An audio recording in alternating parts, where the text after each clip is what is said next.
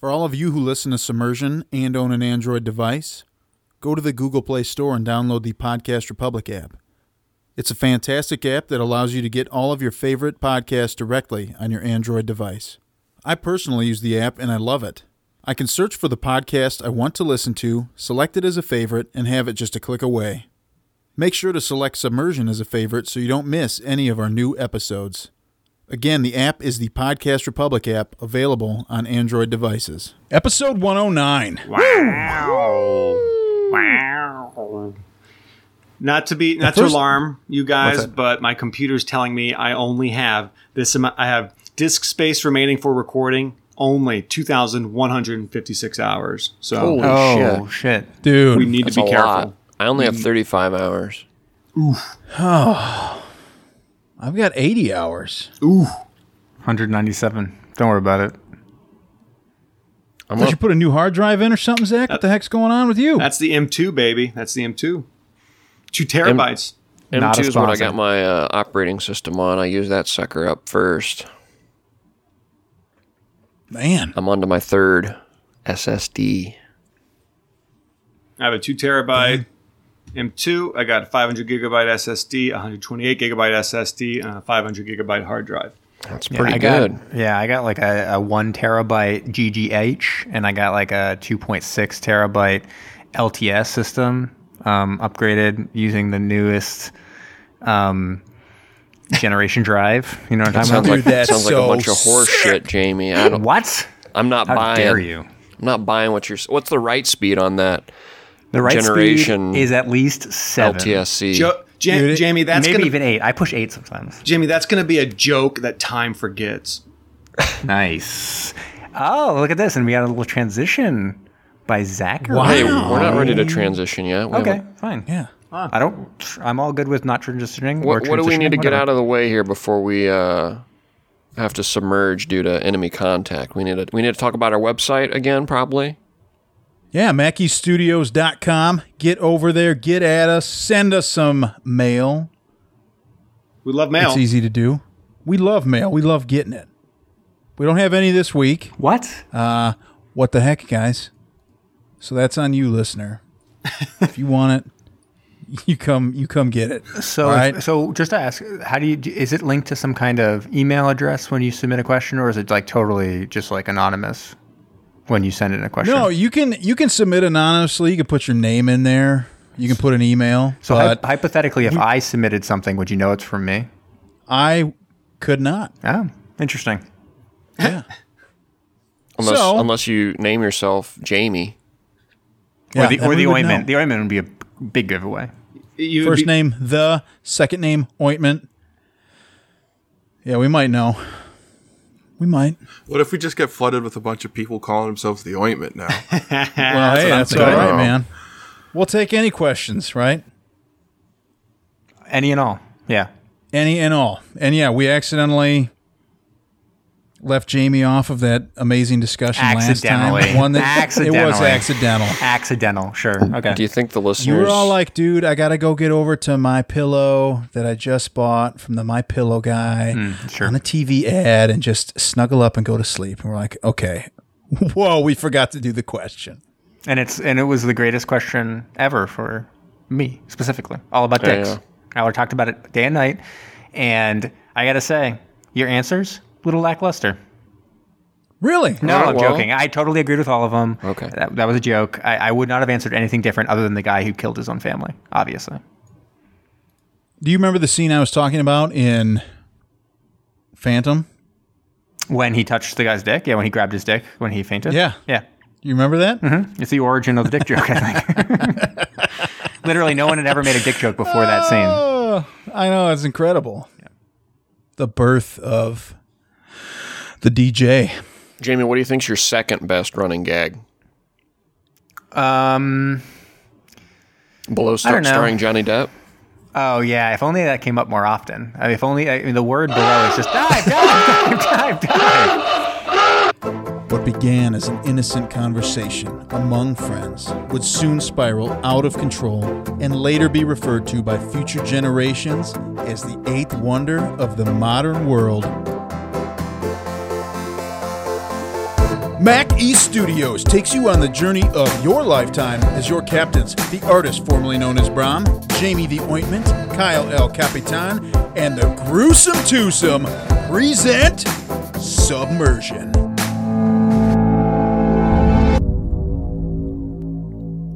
Got a little extra Yeah. Got some juice in hooting that. and hollering there, I think, from uh, Gruesome over there. Did you know that in this movie that we watched, they actually sounded the horn and some guy actually yelled, dive, dive, dive. I thought you were going to use that for today, but I guess I was wrong. Yeah, Well- you were you were very wrong. Uh, Brom, in a future episode, can you do top 10 Awuga dive, dive, dives? Not from us, but from movies? Ooh, that would be that'd be a lot of work. It'd be hard, really hard. I'd have to pretty much go back and rewatch every movie. All right, if you do that, there's a list of things I want you to look for in a movie for future trivia.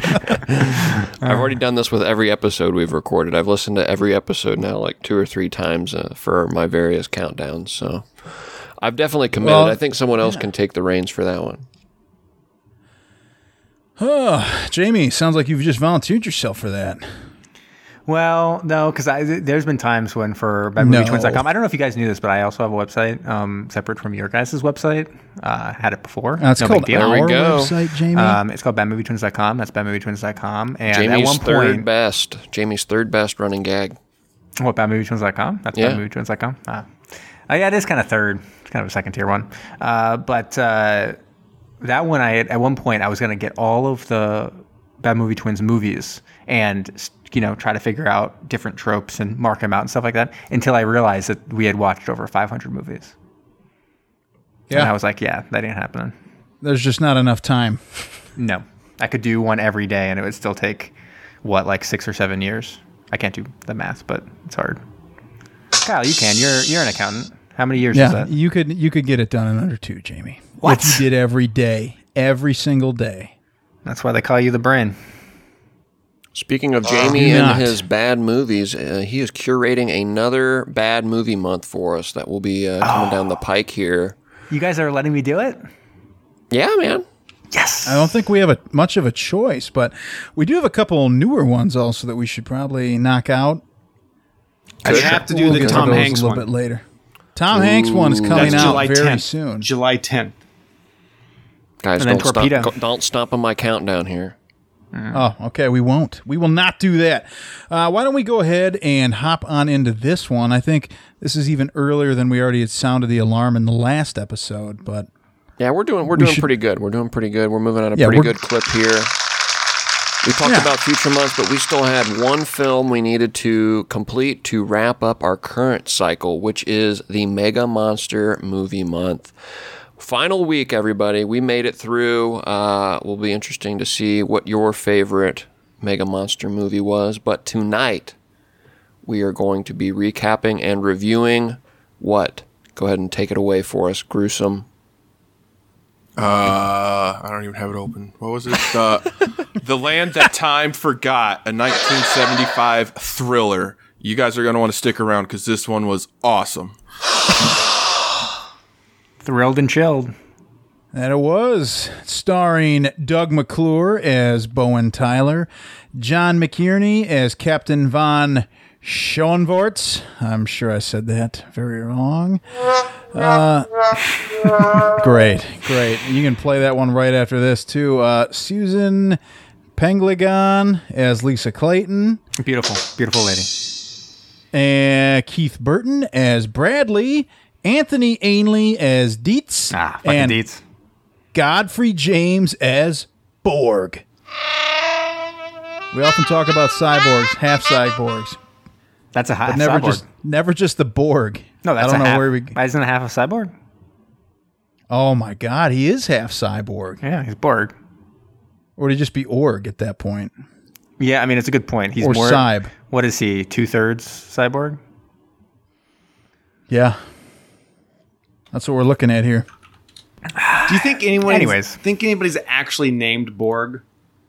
I hope so. That's a great name. I'm gonna Talking see. about I'm, Bjorn? I'm gonna see if there's somebody. There's got to be. Yeah, Borg. Borg.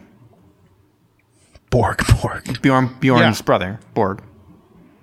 Borg Bjorg Bjornsson. There's there's no just Borgs in the Ohio Educators Database. I think you gotta you gotta look over in Europe or something, right? There's Borgen. Morgan, like Morgan? Yes, and Bor and there's Borgert. Wait, like yogurt? Borgert. I swear to God. That's a great name. I'm glad we're I'm glad we're laser focused today. Mr. Borgert. Can I go to Wait, is the that his first name or last name? Last name, dude. Oh, Borger. Yeah. Man. Borg Borgerson. Borgorton. Borgman. Borgren. Borger. Borges. Oh, there's tons, man.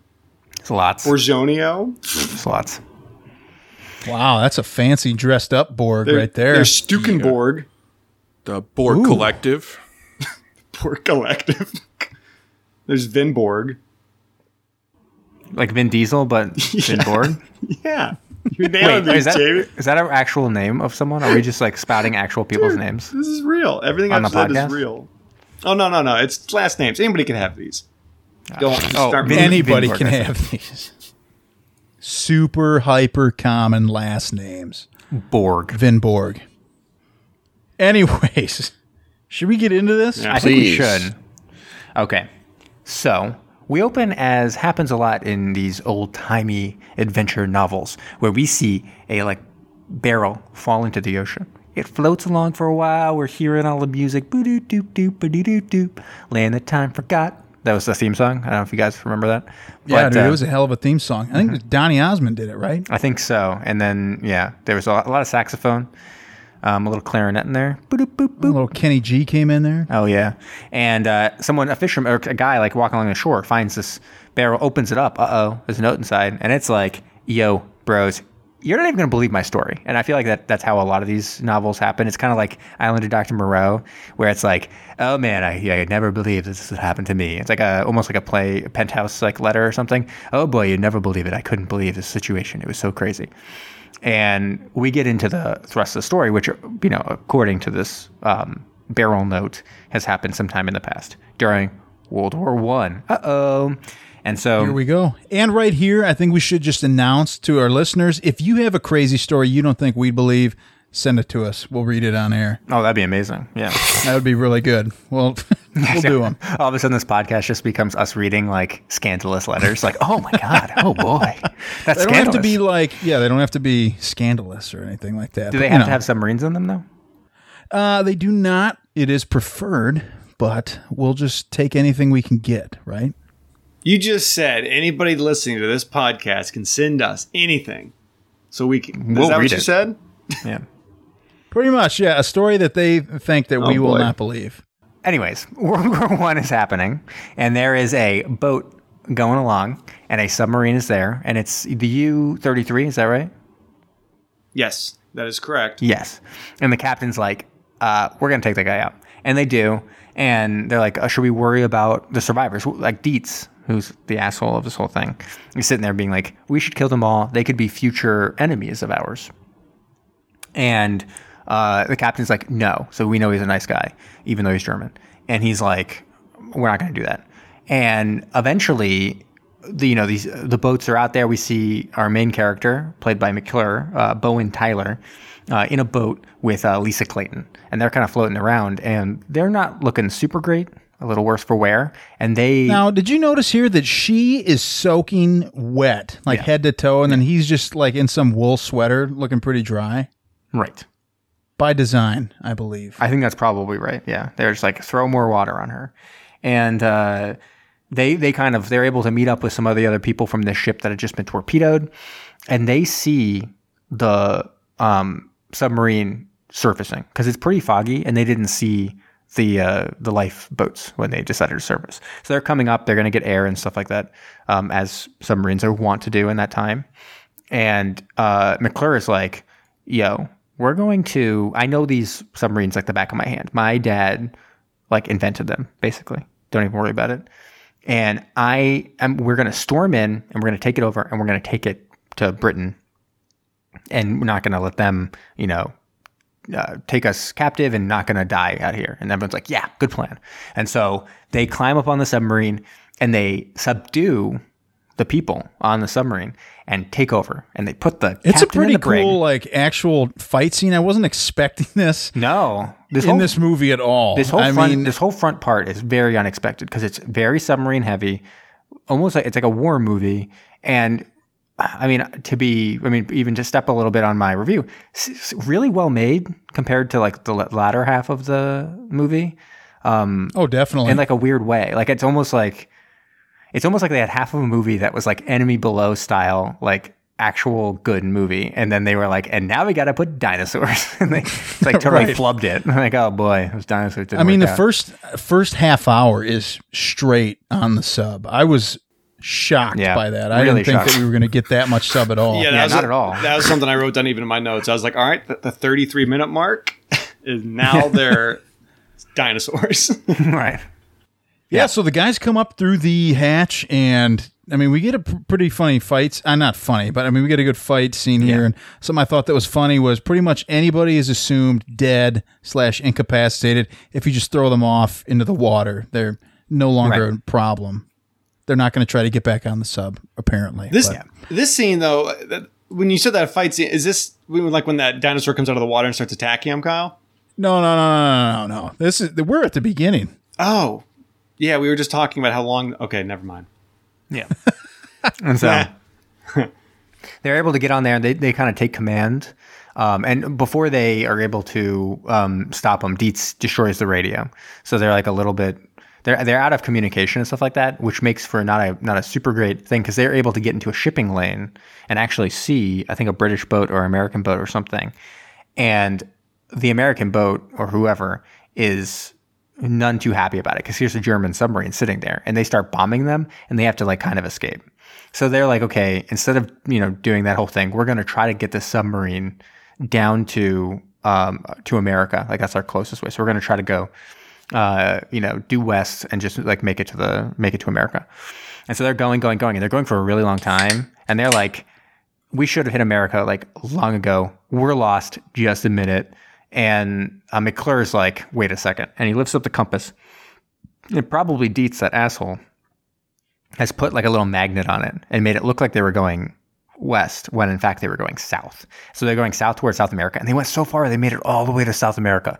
And they're basically like, uh, we're going to run out of fuel. So you have to dock in South America. And, and, you know, they were like German sympathizers or, or something. Like basically it was like going to be with Germans. And they were going to rendezvous with a German ship um, down there, and they are able to escape and kind of like take back over the boat. And the Germans are like, haha, idiots, we got this. And they go to the supply boat where they're going to get fuel and stuff like that.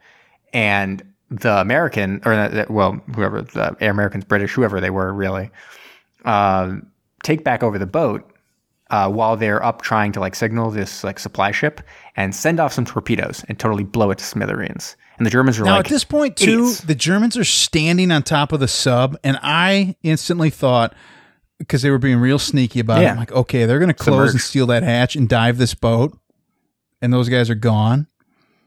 But they didn't do that at all. But they did sink that whole sh- supply ship, which the one, I think it was Dietz. He's like, you guys are idiots. He's like, we only have supplies for a week and a half. We're going to die. right. And they're like, we don't care. yeah, they're like, who, who cares? And they're like, basically, they're like, I guess we'll just like let the current take us and we'll go like real slow and conserve fuel. And they're going and they end up in the middle of icebergs. Basically, it seems like maybe they made it to, to uh, Antarctica, but they are like, that doesn't make a lot of sense. This maybe makes some sense with this like legend of a guy named Caproni who discovered a land called Caprona, but no one was able to find it. And they see kind of like a, a weird island and they're like, that must be Caprona. That must be where we are. And they kind of they're able to see that coming out of the island is a river, and the river's warm and fresh water. And so they're like, huh. Like, well, with this, you know, beautiful, luxurious submarine, this thing, this uh, marvel of uh, technology, we can make it up this river. NBD. And they're like, no way. And he's like, uh, I know submarines. My dad built them. They invent, he invented them. He's the inventor of a submarine. I invented submarines. So I'm, I can take you up this river. And they're like, do it then. And so they go up this river.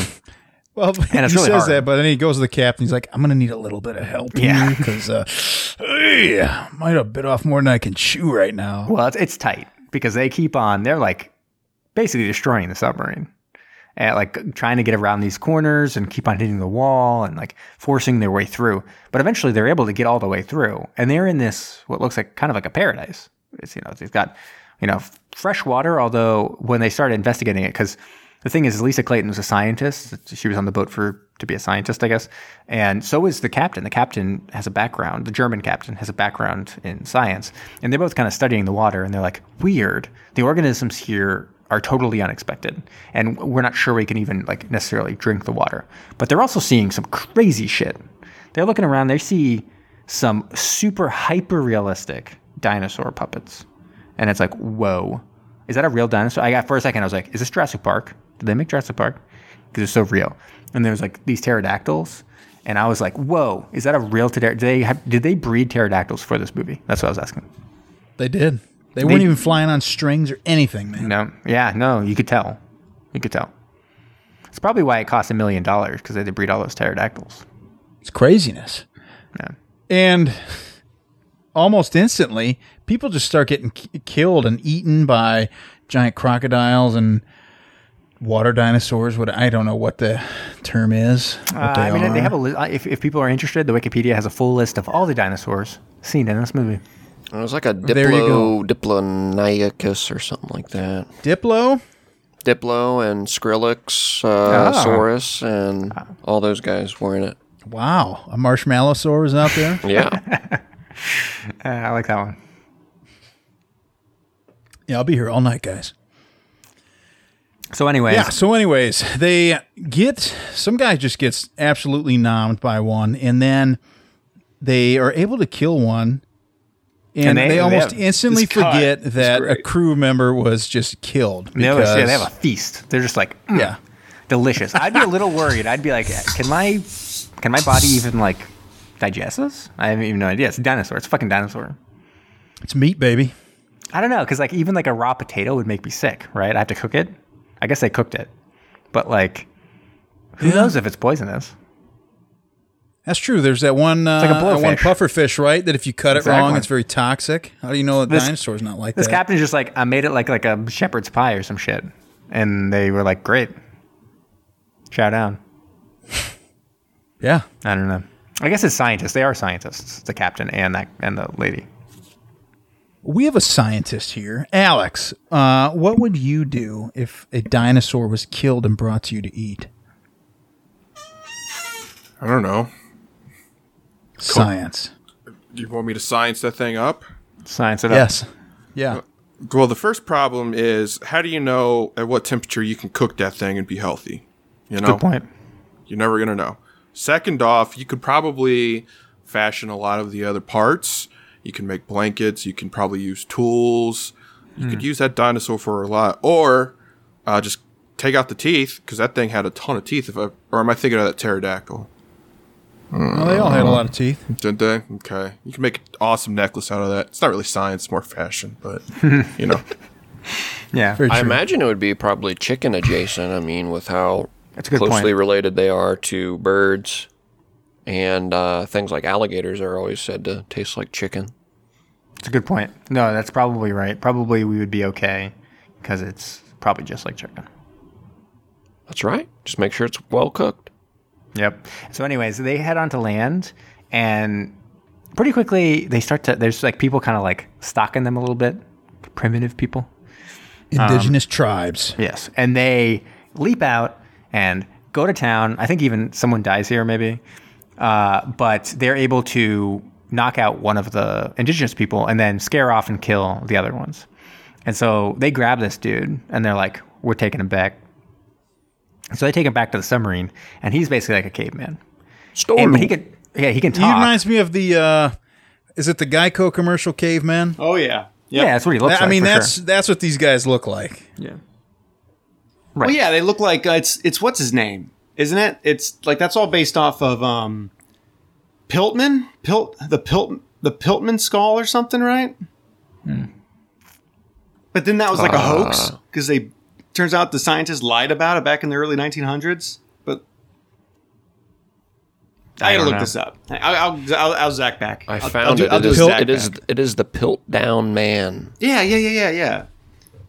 But it turns Yeah. out the scientist that claimed like this was a skull from 500,000 years ago, he just used an orangutan skull and like fastened it to this human skull, and that was what he presented, and that's and they they all believed it for like 40 years. Oh my god, Yeah. dude! Science.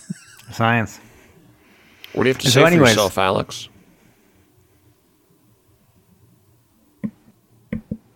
Absolutely nothing. Okay.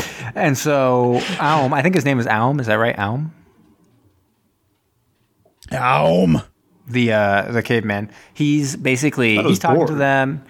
Was that? I thought it was Borg, right? Is it?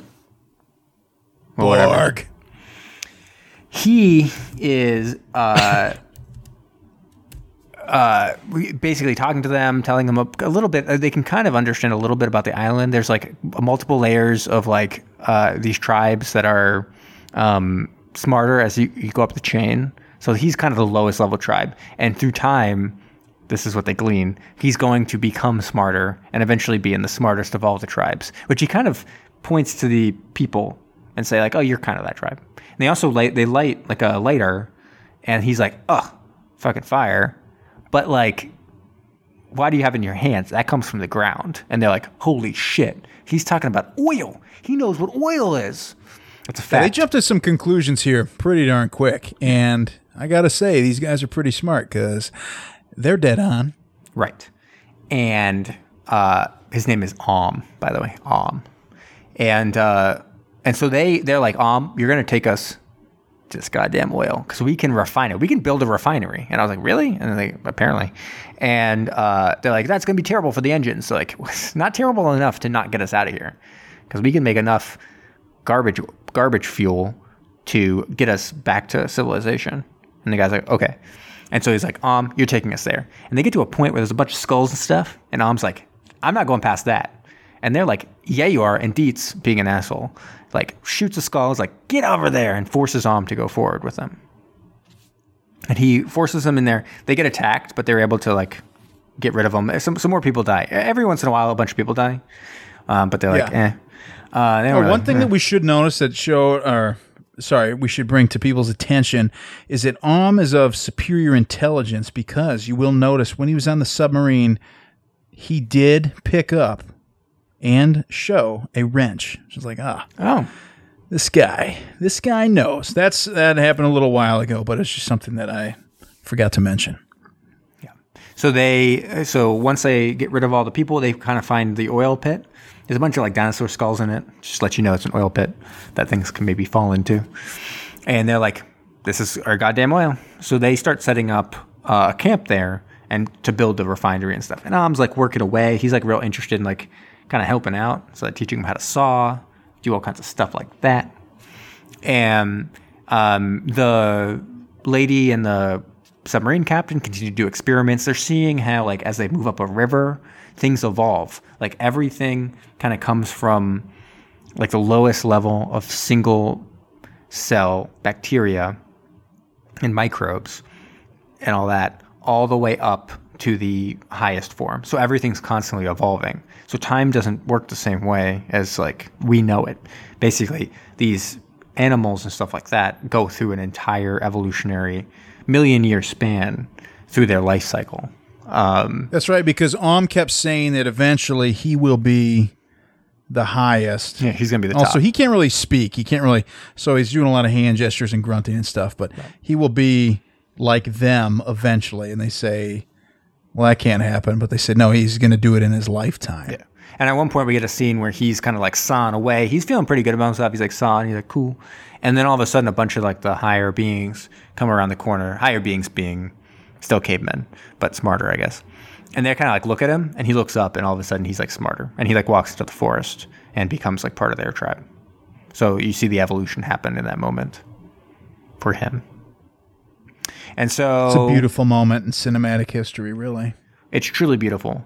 And so they're gonna they need just some food. I think I think they're getting close to refining all the oil. Like they're having a jolly good time. There's like a fight at one point, like basically like UFC. They invented UFC uh, while they were doing this. Everyone's having like a grand time watching a couple people like punch each other in the face. Like sweet. It was really odd because I mean, right now we do have the captives and the Germans, and it was decided a while ago the war in Europe doesn't really matter down here. Like we just need to do anything to survive enemies must become friends, and these two guys are kind of jawing at each other a little bit. He's like, "This captain, what did he say? It was something I don't know.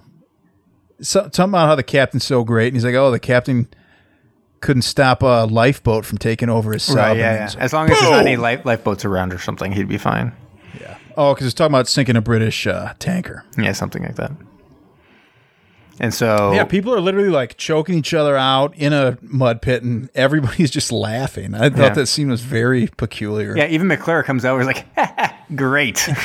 good time." He's supposed to be the leader. He's like, "Perfect," letting off a little steam. Um, and but like the the captain didn't really like it. But and the problem really was that Dietz was involved, and Dietz is an asshole. So who wants to see that really?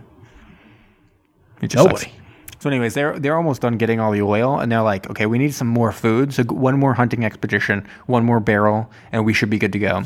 And they're like, as long as nothing like crazy happens, like a volcanic eruption, and they all laugh a bunch, like, uh, what what a crazy coincidence that would be. And they're like, that's true.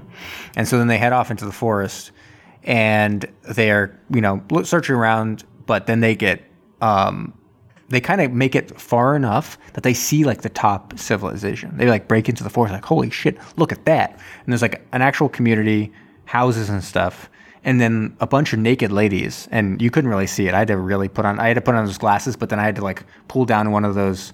You know, if you're like looking at a diamond or something, you had to pull down like a little microscope in front of your glasses. You know Oh, I know exactly what you're talking about. Yeah, Yeah, so I, I did that, but I still couldn't see anything.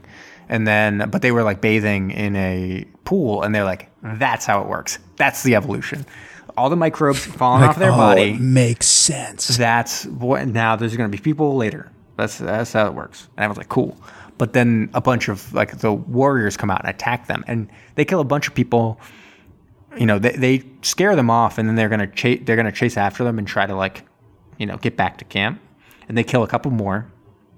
It looks like mcclure is gonna get killed, but it turns out that Om's there, and Om's like, "Yo, bro, I'm here now too. I'm like smart Well, now." McClure straight up tries to shoot him. yeah. You Oh, remember no, that? He yeah, pulls yeah, the he tries it, and trigger, but he's like, got nothing left. jammed. Yeah, yeah. And I'm like, what the heck, dude? That's that's your It's bro. Om. And then Om's like, "Oh shit, watch out!" And there's like a pterodactyl, and again, hyper real. At a certain point, I thought the pterodactyl was in my house. I was like, "Oh shit!" Like it was such like p- per- perfect graphics and like puppetry. I was like, "Whoa, is that a pterodactyl?"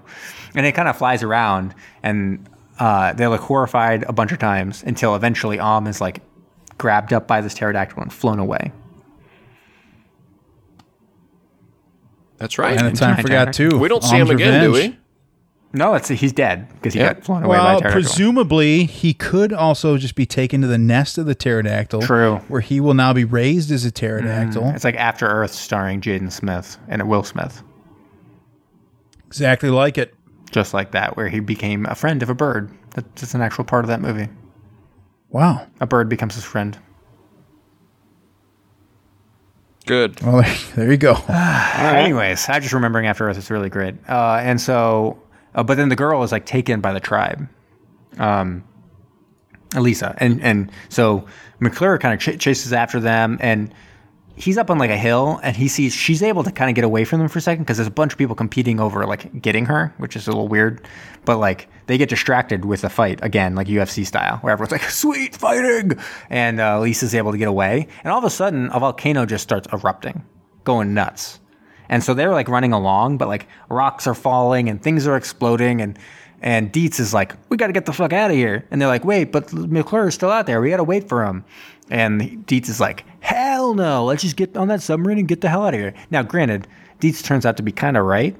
I think they may have missed their moment for getting on that submarine and getting out of there. Um, but anyways, they delay, delay, delay, and then eventually they run back to the submarine and they get on it and they keep on wanting to like wait we gotta wait for McClure and we see McClure and there him and Lisa are like running along running along and things are getting crazy like the lake that the submarine's in it's getting hot like crazy hot and the whole submarine's like kind of starting to get real hot and Dietz is like we gotta f and dive and again Dietz is an asshole but kind of right right now like probably should get out of there Yeah. and so he starts to dive. McClure and Lisa get to the shore, and they are, um, basically looking at the submarine like, "Hey, wait for us! You gotta wait for us!" And they're like, hell no. Really belabored scene. Like it, it seemed like they just kept cutting back and forth. Like we get it, the sub's leaving without him. Yeah. Well, it's it's kind of how I f- like like how I forgot the, the really really long scene with them with those uh with those triceratops at one point. Yeah, The battle where it totally gores a T Rex. and then they and then they shoot like rockets at the uh, triceratops. Like I still don't really know what the point of that scene was. Just to show Just them to slaughter slaughter the uh, the poor tri- indigenous fauna, right? Yeah, exactly. It's like, wait, but what were they doing? They just had they like literally showed them having eggs, and they were like, blast them away. It's like, what? it's like a mom and dad tri- triceratops with eggs, and you're like, fucking bomb them, right? They're monsters. They even call them monsters. Like, destroy those monsters. Dude, it's manifest destiny. Yeah, I don't know. And so uh, they're like, wait for us. And they're like, no, dive. Wait for us. No, dive. And then when they finally dive, everyone's on the submarine, like choking to death. And then the submarine sinks because it's so hot and like gets destroyed. And then they're, so they're waiting there and you're sitting there being like, okay, so the lake is boiling, but these two people on the shore are fine. Okay, I guess I'll buy it. And so they start traveling north and they're basically like the only people left. And he's like, despite the entire movie, I know they're I know they were technically together this entire movie, but at no point did they have like a romantic relationship that we saw on Not screen. even close. And he's like, eh, at least the only thing I can c- take solace in is that is if I was gonna live, that I lived with Lisa because I'm so in love with her. And I was like, wait, what? I didn't even get that you two were even together. I thought you were just like colleagues on a boat. they're just keeping it classy in the 1970s, man. I'm gonna guess. But So then he's like, but at least we get to bone now that we're like traveling in the snow. And then they get all the way up to the top and or like into like the snow and stuff like that. And they're like, uh, one last thing we got to do, we got to put this note in the thing. And they shove a note into a, a thing and calling all the way back to the beginning of the film, they toss it into the water. And what's cool, you could just watch the movie on loop. So you just, it's like it never ends, right? Yeah, we could. You could just start it right over and go. Oh. I do have one last question to ask everyone. What was your favorite um, special effect in the movie? Hmm. Probably the volcano blowing. That was actually pretty good. I liked how they incorporated like stock footage. Plus, it, it did seem really treacherous the way they was did it. a there was a shot of the Earth rupturing in like two Hmm. um, from like the earthquake, and like fire shot out of it that actually looked halfway decent. Good. Two serious answers. That's good. Who's gonna say the the pterodactyl, which looks like shit? Pterodactyl. Perfect. It was Zach. Uh, there was a scene that I thought could have been really cool. It was right at the beginning when that sub is surfacing in the mist. And I don't know if it's because we were watching it for free on YouTube or whatever, but it was really like jerky when it was coming up out of the water. Oh, because like a little model or whatever. Yeah, and that if that was smooth, it would have been really slick. Yeah, mine was actually when they were at the end when volcano was going off and they were in the submarine. The captain tries to pull his dick one last time, and like a scene from um, the thing, it like melts and it's like super gruesome. Oh yeah, that is a great scene. Mm-hmm. It's like a wick, and then his body explodes. Exactly. Yeah. I'm glad you remembered it the same way I did. Okay. Well, that is the land that time forgot. Free on YouTube. Anyone can watch it. Uploaded by Doug McClure himself. I, I don't. Yeah. I doubt it's really him, but there's that username uploaded it. And not to be confused with there, there is a remake, or I guess a, a second adaptation of the film that was made in like 2009 or something like that. A TV movie. Yes. Yes. Not that one. Not that one. We do have that one though for eventual watching. So we should get into some ratings here. Who wants to start?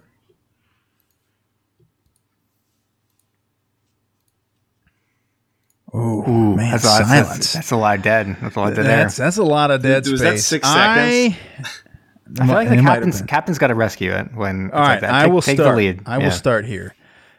Like you'd mentioned, Jamie, this movie, when it started, it is a very well done sub movie for the first 30 minutes.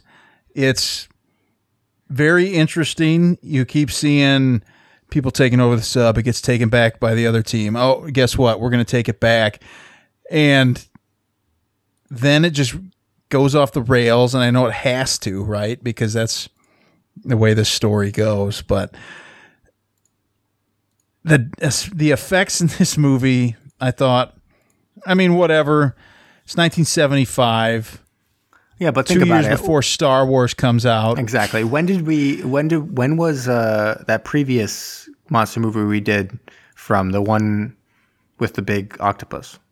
What year was that one? That It was was the 50s, right? Yeah, right. Like twenty years earlier. Yeah, yeah, that was better, an better movie. special effect, better monster effects than this. I mean, this is True. This movie came out the same year. 1975 was a big year. You got what? One flew over the cuckoo's nest and Jaws. Like, Yeah, and if you think about one flew over the cuckoo's nest, crazy monster effects in that one. Yeah. right? Jack Huge. Nicholson.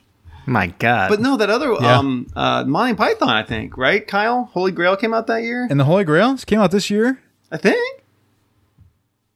And that movie is phenomenal on a next to nothing budget. But But Jaws, it is, it is an interesting um, comparison to say Jaws, because Jaws, I think, struggled some with the effects given the budget and stuff like that. Filmed Oh, in my Yeah, filmed those in my hometown. those behind the scenes stories with the shark are really awesome to hear about. It's right, so but cool. but it does tell you a little bit different. Like here, they looked at the, their creature effects and they said, "Excellent, go for it." in Jaws, they were like, "That shark isn't going to be doing anything. Don't ever show it," and it worked out beautifully for them to be like, "It's something you barely see." And that's kind of the part of the movie. It's like you barely ever see the shark. and you could have done that here, but I think you would have had to had a more ah, what's the word? I don't you'd have to have tribal indigenous people that could communicate. Because right I mean or some kind of paintings or something be like okay look at these paintings like there's giant dinosaurs here or something Yeah, and you get the one because you think about I mean what Godzilla what was that 54 the original Yep, one Yep. yeah, and I mean that looks awesome. And it's dark and it's the effects are cool. Here, I think they wanted more. Like, okay, we want two T Rexes on the screen. Okay, we want a Triceratops goring a T Rex, and if you don't have the budget for it, you can't make it really look good. And something I also thought here, the a lot of the character development was kind of lost. People were dying, like you didn't care who they were. You're just like, okay, whatever. People, Jamie, you'd mentioned were in love at the end. Yeah. Didn't see that coming. Nope. But and also, part of me thinks that this makes for a good like setup, or you just need a longer movie to really show because I, what is going to happen, like their journey to get to the end of quote unquote the end of the earth and throw that message off. I mean, there Because is a, there like- is a sequel, by the way. Okay, well, then, but then they already threw the message off. Yeah, but I think they they they meet people. I think the next one's Gotcha. called "The People That Time Forgot." See, I think you do this like three movies, and then the end of the third movie is them throwing that capsule off into the water. But So you're what do saying? I know, man? Lord of the Rings. I know. I was gonna say. Yeah, I think it actually needs to be nine movies. I think you split this one into three movies. Then you make a second movie that's actually three movies, and then a third movie that's also three movies. I like that. That's a good idea. Mm-hmm. So, all those things said, this movie's okay. It's, I mean, it's fine. It's not great. It is what it is. The thing I think, if you remake this, sorry, I know this is total aside. I didn't know Doug McClure was going to look exactly like uh, Michael C. Hall. I that was the whole time. I was like, wow, he looks a lot like him. See, it's funny you'd say that he looks just like. I thought he looked like one of the guys from the League. Oh, really? Yeah. If you, if Oh, you have you seen that movie? MacArthur? or the yeah MacArthur yeah exactly. Yeah, a little bit. Well, anyways, I need to eventually come to a rating on this. I'm gonna go ahead and give it like a. Oh man, what did I give last week? So last week a four. This I'm gonna give a. Um, I'll give this a four. Oh, okay. I can jump in. I'm going to go higher than you, mostly because the, the front of the movie. Um, if you just want to watch some like an actual good thing, just watch the first 30 minutes of this movie. The first 30 mov- minutes of this movie is somehow like one of the one of the better submarine movies I've seen uh, recently. It's actually really really good. The latter half is is just not very good, mostly because the effects aren't very good. I did kind of enjoy how dark the ending was. The fact that like everyone dies and they like are traveling through misery as like that's the entire life looks like it's going to be garbage from then on. Um, living as like cave people, but like and the everyone on the submarine dies and like melts. Um, but you know the, the the effects just didn't really hold up, and it kind of slowed down as they were trying to show off some of these dinosaurs and stuff like that uh, for no reason. Because I mean, the quotes on this are crazy. Like people are like, "Man, we really knew we had something when we saw those puppets." It's like what? Like they were actually really proud of like the effects that they had for this guy. Uh, maybe it was the budget or whatever, but I mean, I guess if, yeah, if you look at budget, given the time, I mean, maybe, but maybe. still, I don't even know. I think you got better stuff.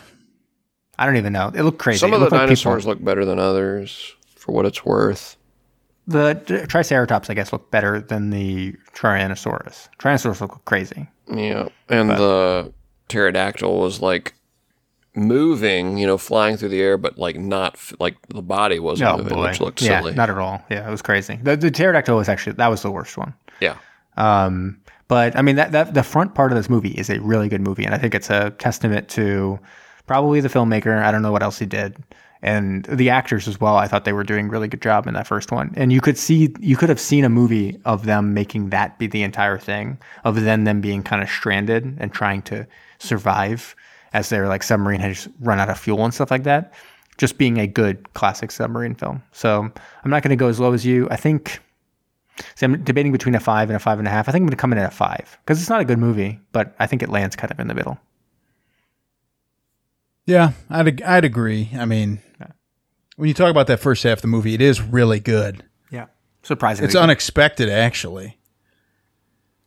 Jamie, what at was least from score? my perspective? I'm gonna do five. Five. I'll yeah. jump in with mine. I I guess my feelings are pretty much similar to your guys's. You know, it's I get that it's a movie of the time, and the I mean they're like using puppets rather than like trying to get crazy with the visuals and stuff, but I just didn't really get engrossed in this. You know, I like the sub action. so obviously the first 30 minutes, but even then, like actually after like the 20 minute mark, I even made a note. I was like, all right, I'm getting, when are we getting to the island with the dinosaurs? like, when's this movie actually going to take off? But I mean, a lot of sub action, that's good. And it even came down to the end of the movie with the sub going down. I like that. That was cool. You know, it's like heating up. That was, that was neat. Um, but this wasn't like the, the like it's just dinosaurs. This isn't like a sweet giant kick-ass monster fight. Like that just never even happened. So I was disappointed with that, and I was disappointed with the lack of romantic comedy. So I'm gonna give this.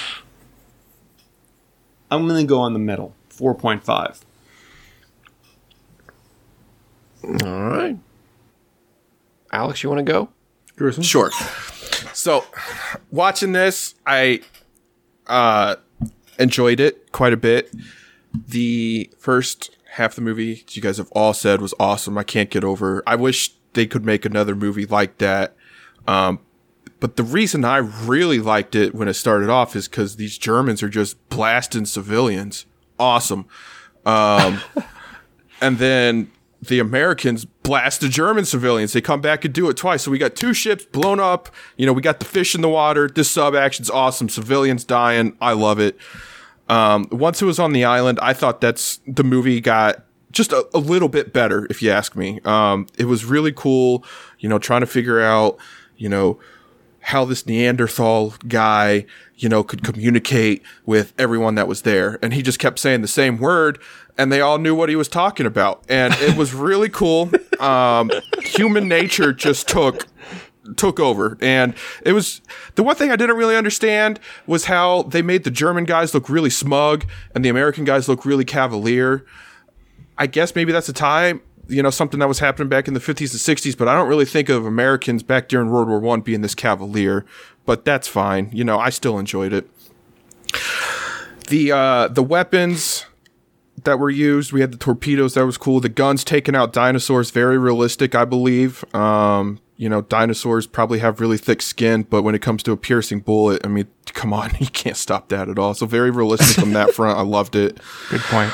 I was gonna, honestly, I was gonna rate this just about as good as Atlantic Rim 9.6, but I got to come in at 9.5 only because they didn't make a joke about lifting up the dinosaur skirts. And that would have been a 9.6 right there. Wow. Hmm. Two super solid movies for Alex in a row. He's loving it. He's on the warpath. Ba da ba ba ba. Um. Well, uh, I actually do appreciate, even if it was tongue in cheek, some of that, the fact that Alex at least pointed to some observations that were different from what everyone else has said, because uh, I, I I tend to agree with what uh, what what Kyle sort of paved the way with there, um, and everyone else kind of followed suit. Um, so to I guess point at some other observations, I, I kind of like when these movies will uh, portray, you know, the the good German. Um, it's always interesting to see their take and how they uh, uh, how they do that, as opposed to always making, you know, you know, obviously, you know, Nazis are evil. This is World War One, so pre pre Nazis, but uh, still still a German, uh, still the villain uh, with the captain there. It was interesting to see he's kind of the nuanced, uh, science driven. Um, analytical member of the of the movie uh, to sort of again almost like uh, would have been interesting to see if there was almost like a love triangle that de- developed in the film between the German captain, uh, the the uh, the American lead, and then of course the the female in the movie. But they didn't really get into any of that. Um, I liked as as a, not to reiterate too much, but I did like that they kind of subverted expectations with uh, the ending. Um, I, I feel like this is a period of time where it would have been easy for them to just you know have sunshine and rainbows at the end of the movie and the good guys get away. Uh, but inversely, they're stuck, stranded on this island, uh, throwing messages in a bottle out into the ocean uh, in hopes of being saved. Um, would have been interesting to almost see like a follow up of how they uh, try to acclimate with the uh, caveman culture, um, or if they tr- uh, attempt to go solo on this lost world. Um, but um, some missed opportunities there, and uh, again, uh, the uh, the the set design and the dinosaurs themselves looked goofy, kind of a product of the time. This is uh, the 70s. Uh, this is after sort of the era where anything would have been, you know, movie magic. I mean, if you would have seen this in the 40s or 50s, you'd have been like, oh, this is movie magic. This is amazing what they're able to accomplish. Uh, back then, but now it's like eh, there's some there's some good stuff coming out in the 70s, and this wasn't it. Um, and then, of course, in the 80s, where it really I feel like starts to turn on a dime there and really get some incredible stuff. Like we've talked about The Thing and some of John Carpenter's stuff and and uh, Jurassic Park and, and some of those that come out in the early '90s with uh, with the dinosaurs and what they're able to do with practical effects. We're definitely in like a transitory period here where it just looked really bad and the set looked bad and it was hard to sort of have that suspension of uh, of of disbelief there um, and it was just pretty transparent that you're watching kind of a dumb movie. Um, I'm gonna give it. I think I'm gonna go. I'm gonna go with Kyle on this. I'm gonna give it a four. All right. Is that everyone? We got everyone? That's everyone. That's, That's all it. of us. Do we have a love it or hate it? Yes. Hit the music. Do do do. I love it. I hate it. I hate it. I'm hating it. Whoa, whoa, whoa. Be careful with that. Not a sponsor. Okay. Love it, hate it. What do we want first? Um, I think I went love it. Okay. You could have just used Alex's review. Sure. It's true. This might Not a 10. let, let, us hear. This is a uh, by oh Elo Equipamentos. September 2019. My masterpiece, number 11. In my teenage years, I had a fabulous experience in this picture based on Edgar Rice Burroughs. The whole concept amazed me for good. in World War I British and Germans has to left the war behind in a ah. strange frozen land on the edge of South America in a volcanic island known as Caprona. Actually, in this prehistoric environment has a secret. The life itself will becoming more advanced on upriver, including a three different groups of prehumans several kinds of dinosaurs, great special effects, fantastic underwater cave scenes, and a perfect Nazi submarine from this period of time. Yes, Nazi lo- submarine indeed. A logical plot transfer into the movie from Burroughs' mind. Doug McClure, John McEnery, Keith Barron, and finally Susan Penhaligon has an outstanding performance all of them under the supervision of the great director Kevin Connors. A fine piece of ass. Now, a fine piece of the, of the cinematic universe. Hard to be overcame nowadays. Few pictures tried to reach, but never matched such greatness. Had a sequel three years later, without the same impact. This picture, despite a low degree on IMDb, didn't change a thing in my mind. It's really a masterpiece. Resume, first watch, 1980. How many? Seven. Source, TV, VHS, DVD. Rating, 10. Wow. That's it. Hell of a writer. Who wrote that? That was Elo Equipamentos last year. Should have been uh, Wordsmith 69 420. That'd if you nice. ask me. All right. Now time for the hate it. Okay. Now, I will make a note, listeners. IMDb did not have any one star ratings for this movie. um, so I had to venture out to Amazon. This is Jeffrey Survives, one out of five no subtitles, and no closed caption. Reviewed in the United States on January 8th, 2016. No subtitles and no closed caption. That is discrimination against hearing impaired. The liberal ah. film industries hated the hearing disabilities, and they forced our hearing impaired people to be illiterate. Don't buy these DVDs without subtitles. That's it. Wow. That is a strong statement. Love it, hate it, everybody. Amazing. I mean, that's, you know, polarizing, right? It's It polarizing. really is.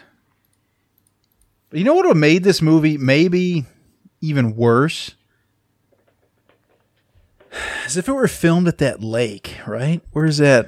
It's a salt and, Where's that? salt and sea. Salton Sea? The Salton Sea. If it And was filmed at goddamn, that Salton Sea. goddamn Salton Sea. That's true. By the way, after we said that there wasn't many Salton Sea, if you search on IMDb film locations and put in Salton Sea, there's like 200 of them. Oh, can't wait for that cast. Uh, you talking about that season of this show? uh yeah, Salton Sea season. All things Salton Sea, day and night. Eventually, it would be like, oh yeah, of course, this is from the east side of the Salton Sea. This scene was Duh. shot over here on the Salton Sea, I would love to see how many listeners we'd get with that. live on the Salton Sea. That'd be that'd be halfway through. Our hundredth episode would be us at the Salton Sea. Oh, I bet get a houseboat on the Salton Sea. A little If that's- casting if out that's there. possible, yeah. All right, do you want some? You guys want some trivia? Yes. Yes. So Amicus originally wanted to cast Doug McClure in the lead, but he refused. So they signed Stuart Whitman. Then Samuel Z. Arkoff of American International Pictures, AIP, came on board as co-financer, providing the bulk of the budget, but would only make the film if McClure was cast. So they changed. Uh, they, he, they changed his mind, and he agreed to do the film. And then on that, Kevin Connor, the director, said Doug was a great asset. In the fight scenes, he was especially good because he had done so much American TV. He knew exactly where the camera was at all times. He knew exactly how to throw those punches and where the effect would work on the screen. He always cooperate, uh, was cooperative and came up with many ideas. So apparently, he's a big asset, big asset on the set.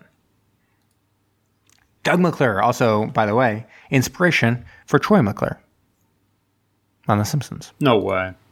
Yeah, so that's it is. It's a combination of him and someone else, but Mc- they took the last name from him and the first name from a different actor, and he's kind of a combination of those two actors.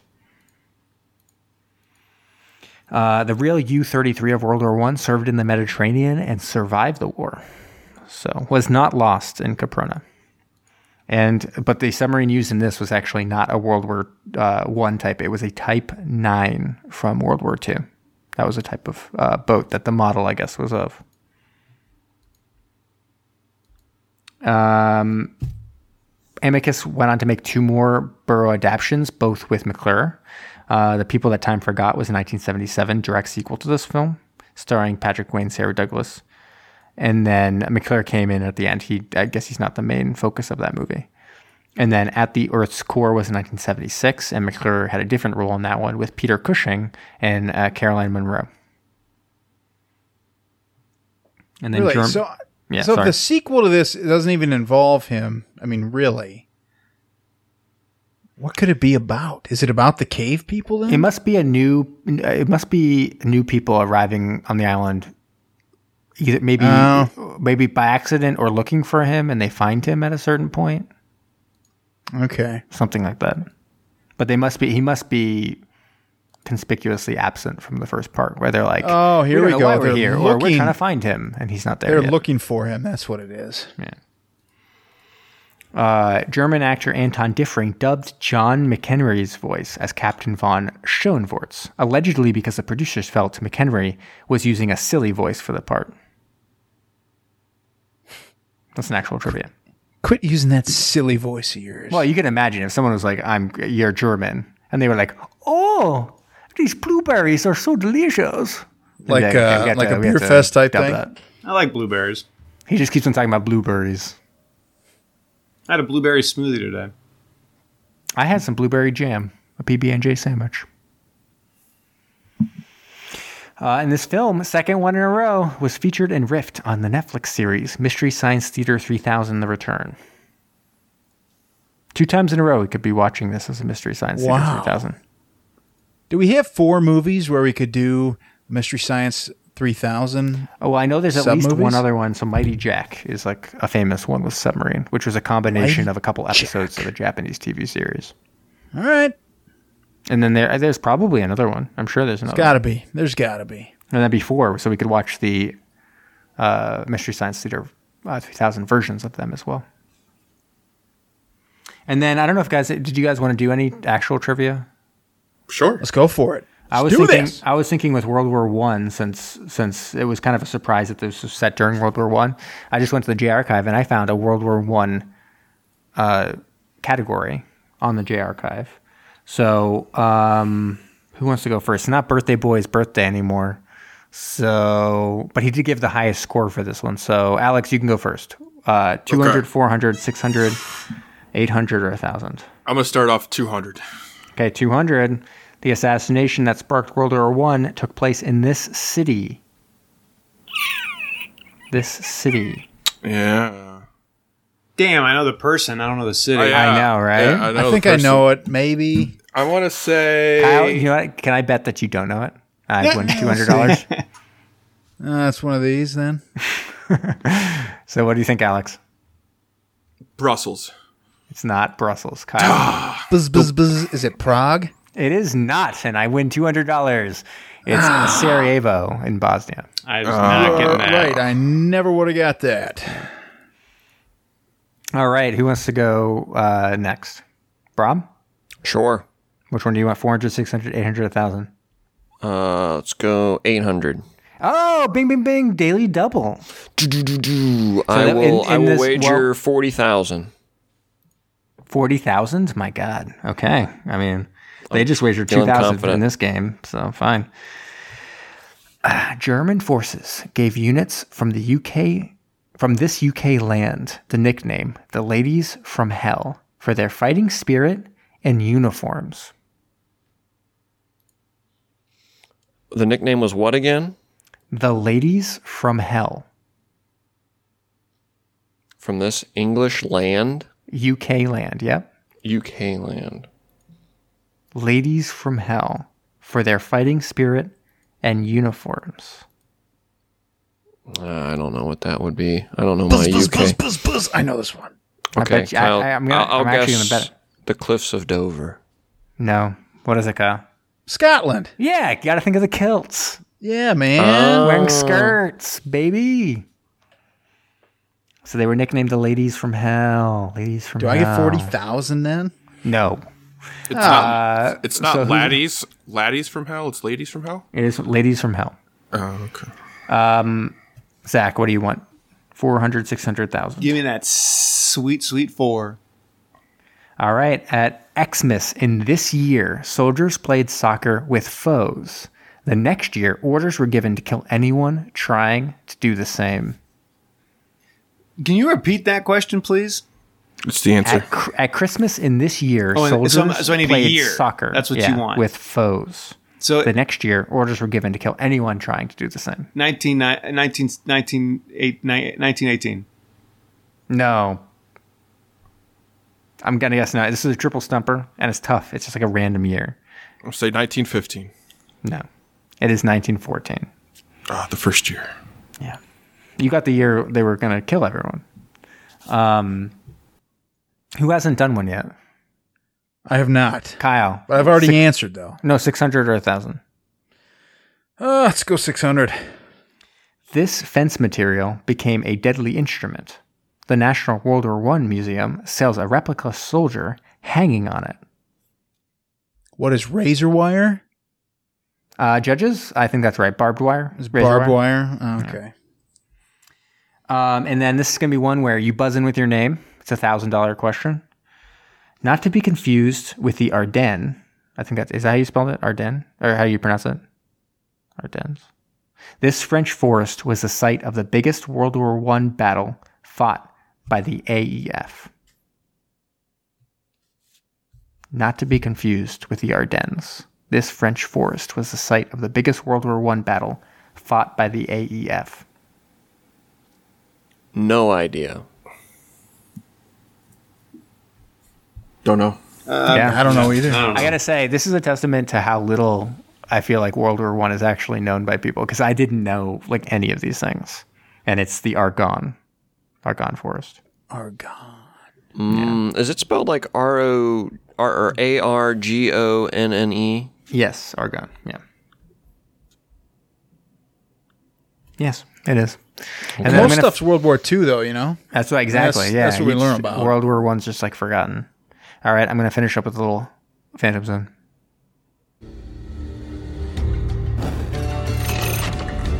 Engage the Phantom.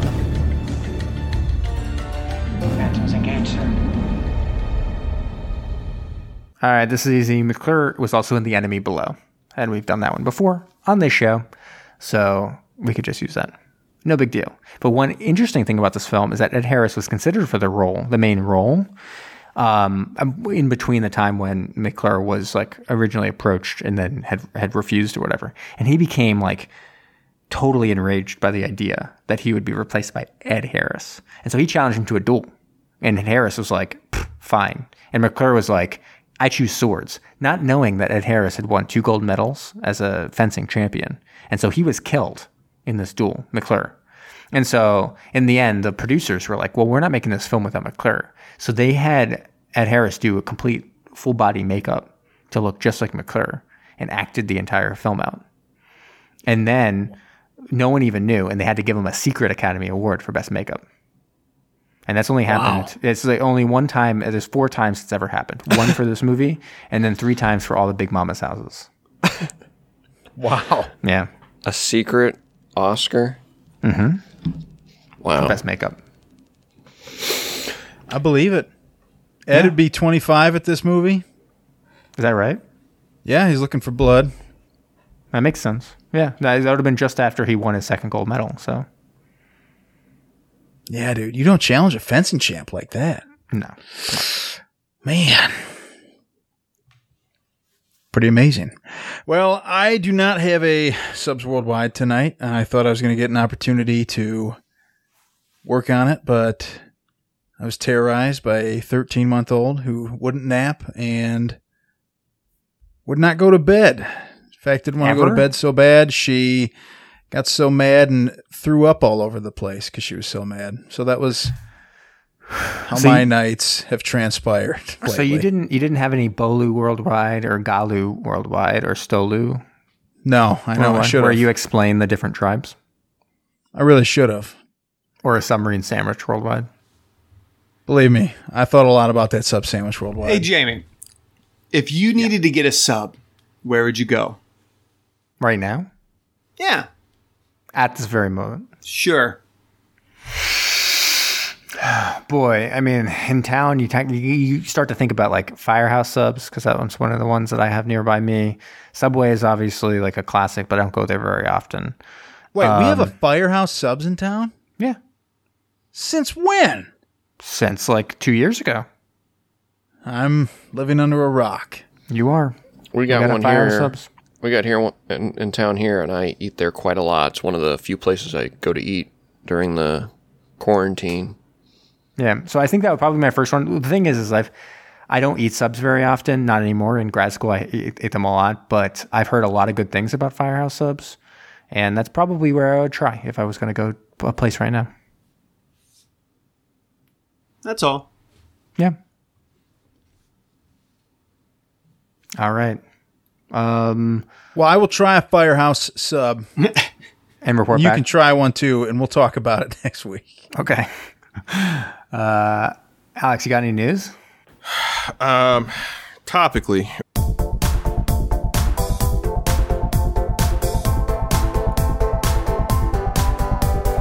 hey, you guys think I was actually looking up news? Before I even watched this movie today, or even knew what this movie was about, I was looking at my news today, and the article kind of the headline made me laugh. It said scientists finally figured out what killed the dinosaurs.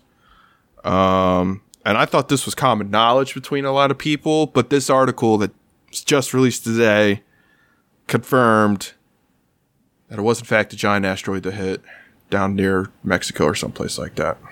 Did anyone not know that? I thought that was common knowledge.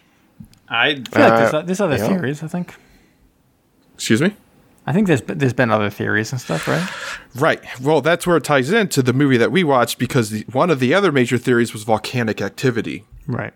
as you can tell by watching this movie, that asteroid didn't kill all the dinosaurs. and if I had to guess, that volcano goes off again, it's probably going to kill the rest of them there. But for real, that really wasn't my time, uh, my news today. I thought that was just really interesting. When I was watching this movie, I kind of chuckled. Since I love this movie so much, I actually looked up submarine news from the same year this movie came out in 1975. I like that. Stop me. Stop me if you guys have heard this one before. Scottish Cold War nuclear submarine collision kept secret for 43 years. Woo! So, right around the time that this movie was launched, uh, the U.S. had a uh, a base for Cold War operations up in Scotland, and uh, the U.S. submarine James Madison, who may have been a president, uh, armed with 16 nuclear missiles, was heading out of the Navy base uh, when it actually collided with a Russian submarine uh, who was there patrolling uh, the port. There was um, both sink subs. Then uh, they both rose, checked their damage, and then the Russian submarine got down and drove away. And uh, this was kept secret, I guess. And this didn't come out until like 2000 and when did this article come out? 2013, 2014, something like that. So it was kept secret for quite a long time. Uh, luckily, there was only scratches to both vessels. Otherwise, it probably could have been catastrophic. Um, and who knows? I, I, it just makes me kind of wonder if there are other incidents like this that we still don't know about, just not during the Cold War or even past it. Uh, I would think it's pretty rare for two submarines to actually strike like this, um, just within 30 miles of the coast. Um, you know, the ocean's such a large depends if they're using place. that caterpillar drive or not, right? oh, yeah, exactly. Yes, thank you. I am sure there are other incidents that we are completely unaware of. Yeah, probably. Some of this stuff you got to keep top secret. Yeah, Yeah, this was, I guess, a part of a mass dump uh, of information. There was more than 12 million pages that, that this article was a part of. Um, that all came out all at once. million? Yeah, can you believe that? Who has the time, right? dude there's someone out there but the uh the the thing that they sent out for this article is just a telegram or or a quick little word and it was sent to zach's favorite person henry kissinger Oh um, yeah. about what was going on Best friend. so hmm that's all i looked up for i didn't look up any today news or anything like that so if you guys found something go for it No, but I just I was looking around again. I usually look and see if there's any submarine film news. I know we're doing a Bond film uh, month coming up uh, in anticipation of the new Bond film. Do you guys know that the new Bond film is going to have submarines in it? No. That's what I, I just was reading an article about like what you may have missed about the new like the anticipated films from this year. And one of the things they say is a secret submarine base in the new Bond film. Nice. That will be clutch. That is a Yeah. big win for submersion and listeners of submersion across the globe. I just I was like shocked. I was like, wait a second. I didn't realize this one also has submarines in it. God, they love submarines. But, but who doesn't?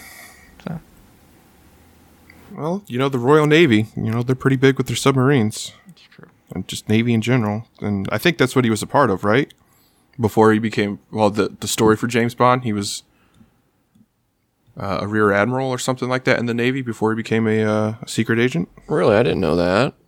Mhm. Well, very good. Uh, That'll make s- that'll make an eighth Bond film with submarines. Nine if you count the uh, submersible alligator that Roger Moore piloted. I mean, you The got it video on that is insane. you got it because they, they also had what one of the submarines was also like a a, a glacier or an iceberg or something, right? Uh, I'm not sure. We'll find out during guess we'll find James out. Bond Submarine Movie Month.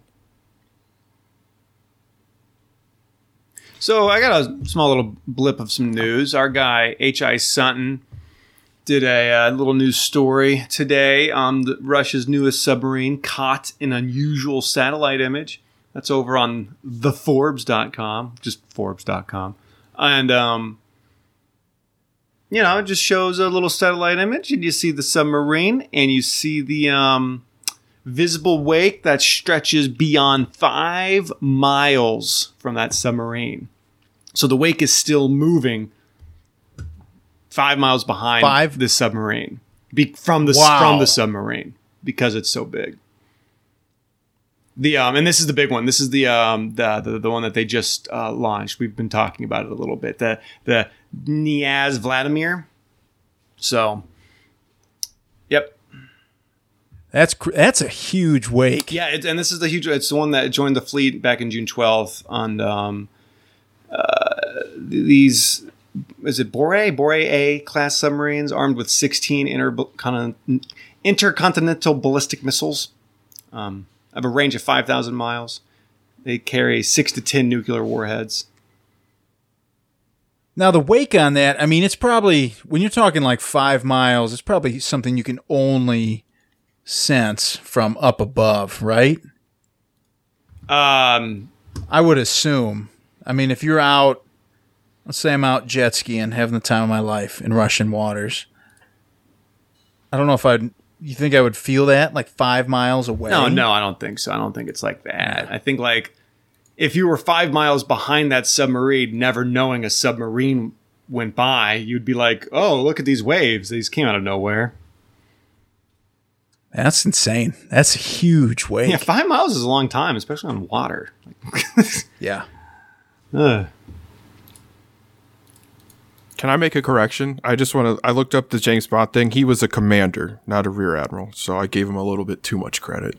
So I just want to fix that for any of the Bond fans the out there. Very cool.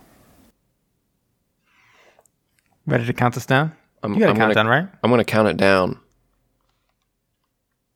Tube three ready to fire, sir. Commence the countdown.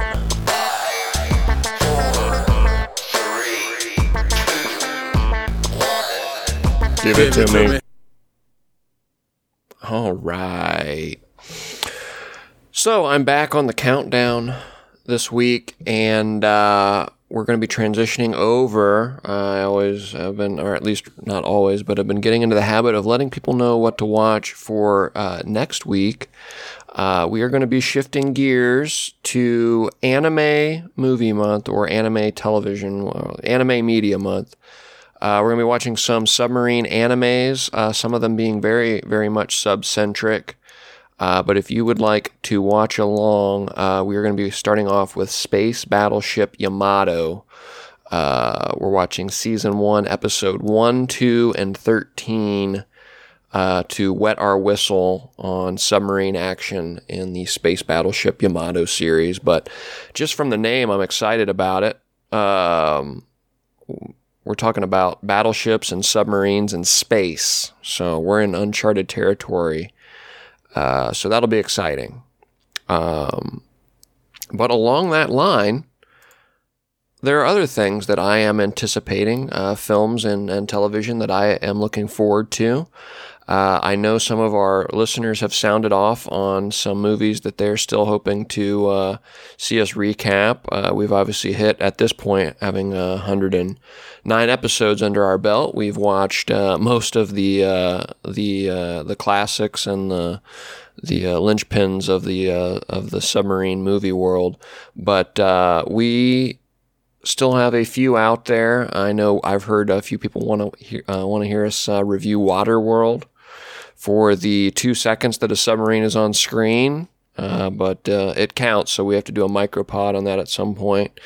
And uh, as part of our anime cycle, uh, the the gentleman that uh, helped in uh, facilitating and curating a list of anime for us with submarines, he's he's really looking forward to Mars Daybreak. It's among his favorite anime in terms of uh, submarine and anime uh, content. Uh, but I have my top five most anticipated sub films and television that I'm going to be counting down tonight. And we're just going to jump right in here with number five. I am looking forward to, and this is the only one on here. Well, actually, I think there might be one other that I've seen. Uh, this one will be a revisit for me. I just haven't seen it in so long. It's Independence Day. Ah, it's a micropod, right? The original, yeah, we'll probably do a micropod. We'd have to double check, but I think the submarine's kind of in the early stage of the movie, and uh, initially spots the mothership or something like that. Something uh, like that, yeah. Uh, the USS Georgia uh, found out that it uses the Crimson Tide interior set, so we've seen a lot of the Crimson Tide CGI recycled. Uh, for some of that exterior combat, dodging torpedoes, things like that, countermeasures. Um, there's been a few, maybe only, but but less uh, of uh, of that interior set. But I know that's come come up a few times as well. But um, great beer and wings film. I, I always enjoyed that one. But it has been it has been a number of years since I've seen it, and I know Alex and Zach are big fans as well. Kyle, I haven't heard you talk about it, but it seems like a movie that's up your alley. Oh, I love that movie. Yeah, looking forward to it. ID four, the original. Um, and we'll have to figure out when that gets plugged in. It's not on the schedule yet.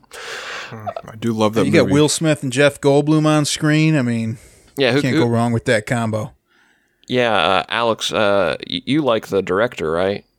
Mm-hmm. Was it Emmerich or something? Roland Emmerich. Roland Emmerich. Roland. Yep. Yeah, I'm just a huge Randy Quaid fan. So. and Randy Quaid, my his, God, his character's pretty good in that movie, though. Yes, it's a good one. Uh, number four, looking forward to Thunderball, 1965 mm-hmm. classic Bond. Uh, this is one of the early Bond movies uh, that has a really epic underwater battle scene with the two armies swimming straight at each other. Uh, it's like something out of, I don't know, like Braveheart or something, but underwater. It's it's it, it, it looks ridiculous, and they're That's charging. That's a good way to put it. I mean, yeah, we should put that on the DVD case. yeah. Braveheart, but underwater. It's like the Lorelei case, uh, Japan's answer to Das Boot. It's uh, yeah, it's James Bond's underwater battle answer to Braveheart, uh, as they uh, venture into battle with their harpoon guns and all that good stuff. But uh, that's a fun one. Also, the lovely Claudia Auger is the, Bond girl in that. Uh, this is an incentive for everyone to uh, join our Discord. Uh, I'm posting the lovely Claudia Auger in our Discord right now. But look at this cutie, guys. This is what we get to look forward to here in a couple months with uh, the James Bond movie month. Uh, but that's my number four. Uh, number three is Das Boot, the rebooted TV series. So I haven't seen this yet. Uh, new season just came out in April, season two, that is. Uh, poor I reviews. should note here. Good. I did get word from the library. They agreed to purchase this season of the show for me. You got that? You got them to purchase something? Yeah, They've I've got- always- they've always denied They're denied buying me. Das Boot. But then again, I always request really bad movies. So Yeah, I think there's a little more cultural re- relevance with uh, the new Das Boot series. yeah, I, I guess when they, they ask, they actually ask you like, what's the cultural relevance or what's the relevance of this that you're asking to buy? And I guess it's not a good sign that I'm like, this is considered one of the worst movies ever made, and that's why it's culturally relevant. but uh, regardless of all that, however we track it down, I look forward to watching it. Um, it's it, it's actually had poor reviews overall, but I'm I'm holding on to hope that uh, we'll appreciate it for its submarine uh, action and uh, drama. Uh, also, uh, beautiful Liz- Lizzy Caplan's on that, uh, who's always nice to look at. But Das Boot, that's my number three, the new TV series. Uh, number two is Greyhound, coming out uh, July 10th on Apple's streaming service, so a few weeks away, de- uh, depending on when you listen to this. Um, I mean, what else is there to say about this? It's been starting to get advertised out the wazoo here. Uh, it looks like it's going to be an intense thriller um, and stars who may end his career as arguably the greatest actor or most you know biggest actor of all time, uh, Tom Hanks. So uh, it looks looks like a real fun one. It's true. I think he's seven foot five. Is that right? I that sounds right. Um, Biggest actor of our time. biggest actor. And number one, uh, this may surprise uh, some folks here, but uh, I really want to see the Hunley. So the Hunley uh, follows the story of the H.L. Hunley, a Confederate submarine who sank an enemy warship in the siege of Charleston in 1864. You heard that right. We're talking Civil War submarine combat and it stars Armand Assante and our our friend, and particularly Alex's close friend Donald Sutherland. Um, that it's that's just uh, so far out there. Talking about like space battleship Yamato. Uh, we're we're in some new terrain, new waters here when we're talking about Civil War submarine combat. Seems impossible to to fathom. Pun, does. pun not intended, but uh, looking forward to that one, and uh, not scheduled yet, but uh, someday soon we we'll, we'll get to it, and Yeah, uh, I feel I like that. I feel it. like that movie is like.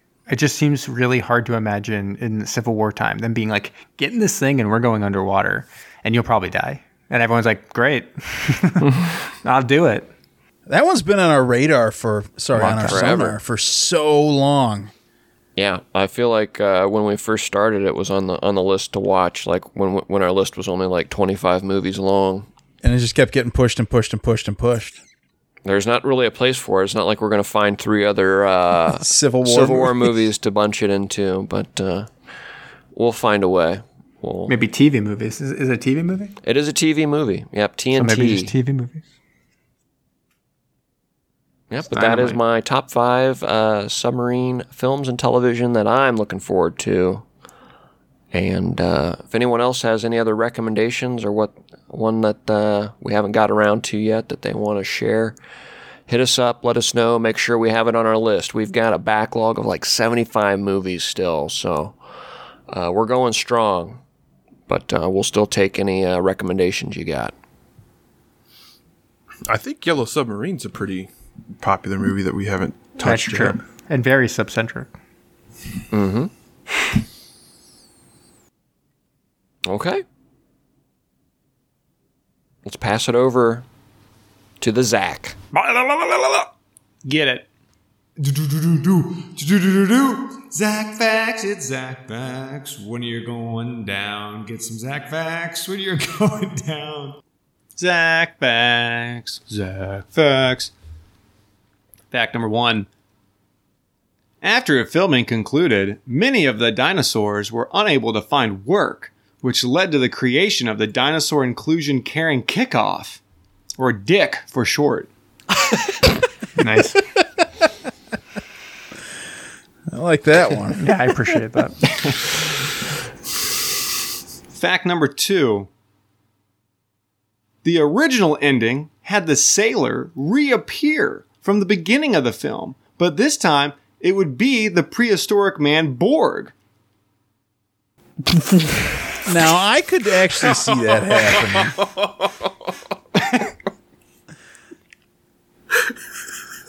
oh my gosh. Fact, That that would be crazy. wasn't it though? I literally sat here and I was like, what's the craziest thing that could probably happen in this movie? it's like if he showed back up. oh man. Oh, he's still he's in like that that old sailor's outfit, but you still got that super hairy face. You're like, oh my gosh. Like, gosh. what would you even think like the movies but You just wonder like how he couldn't even read it, could he? Oh my gosh. They should have done that. Fact number three the dinosaurs were known for being ornery on set. It was revealed that they had all those teeth and no toothbrush. Oh, good. Okay. Good nice, Nice. I get it. Last fact. In order to make the ending submarine scene as realistic as possible, director Kevin Connor had the submarine with the actors inside airlifted via helicopter above an active volcano and let it hover for three hours. the actors were never told. I believe me, it was getting real steamy in that thing. and people did look panic stricken. That's a pretty impressive helicopter. They must have used the helicopter from Street Sharks.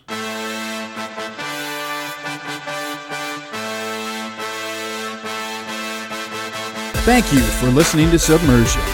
Don't forget to subscribe for new episodes every Thursday. If you like what you heard, please leave us a rating wherever you listen.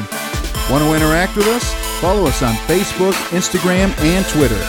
We also love to get messages from all of you. If you have a suggestion, a comment, or just anything you'd like to share, please email us at macestudios at gmail.com.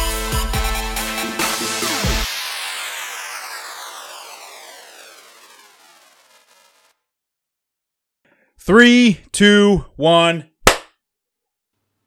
Howdy, howdy, howdy, everybody. That should be a good clap. It was a good clap too. No, I, I don't uh, denigrate your clap. It was also good. Not as good as the first one though, unfortunately. That was She's got the clap. that was a six out of ten for me. Damn. I know. I know. Damn, damn, damn. You know Got- why they Dude. call it the clap? No. Why do they call it the clap? because you got to clap your penis real hard to get rid of it, right? Exactly. Jamie knew it because he's had it. No. And so I got rid of it. I think in the old day they would put your dick in between like two pieces of wood and smack it really hard. That's what they used to do. Could you imagine No, that? it's They because the Peter. clap? It's called. It's because Peter Pan was an extended allegory about getting chlamydia. That's what the clap is, right? Chlamydia. it is chlamydia. Yeah. Uh, and, And so it got do out get because smashed. clapping is a big part of it, which was just a wishful thinking of getting rid of chlamydia at the time. Um, they started calling it the clap. That's a Zach fact. Do you guys know who sings the, the Jack? Johnny song. ACDC? ACDC? Yep. I think that's about the clap. The Clash. Why would they sing about another band?